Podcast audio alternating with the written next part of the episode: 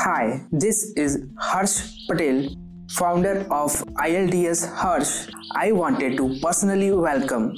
Thank you for joining us today.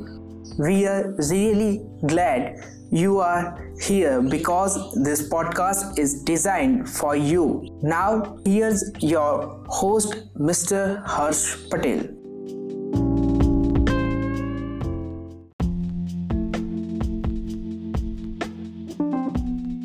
Talk about something that you borrowed from your friend.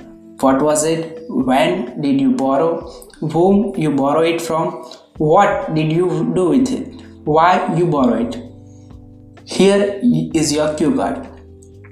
I think that sharing things with others is a good habit. In everyday life, a lot of people borrow and lend things to each other. Some people might feel uncomfortable about borrowing and lending things, but it is a practice that has existed for a very long time. Today, I'd like to talk about a book that I borrowed from my best friend. It was during last summer when my final exams were going on. I remember the weather was extremely hot during those days and I used to study at a library which was close to my home as I found a good environment to study there. One day, I forgot my economics book while studying at the library and I was not able to find it after that. I became very anxious and started panicking as my economic exam was 2 days after that and I barely needed that book for my preparation.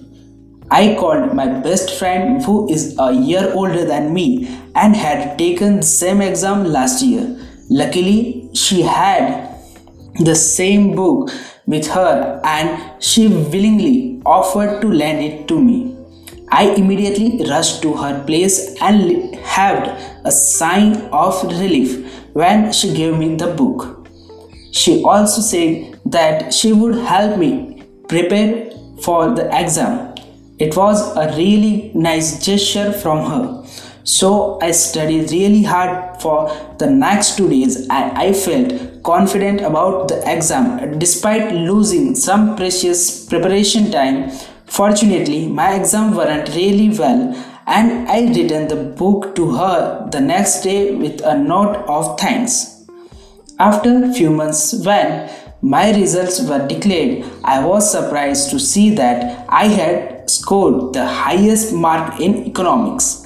I felt very happy and thanked my best friend. I bought chocolates for her to express my gratitude. Without her help, this would not been possible for me. So this was a time when I borrowed a book from my friend.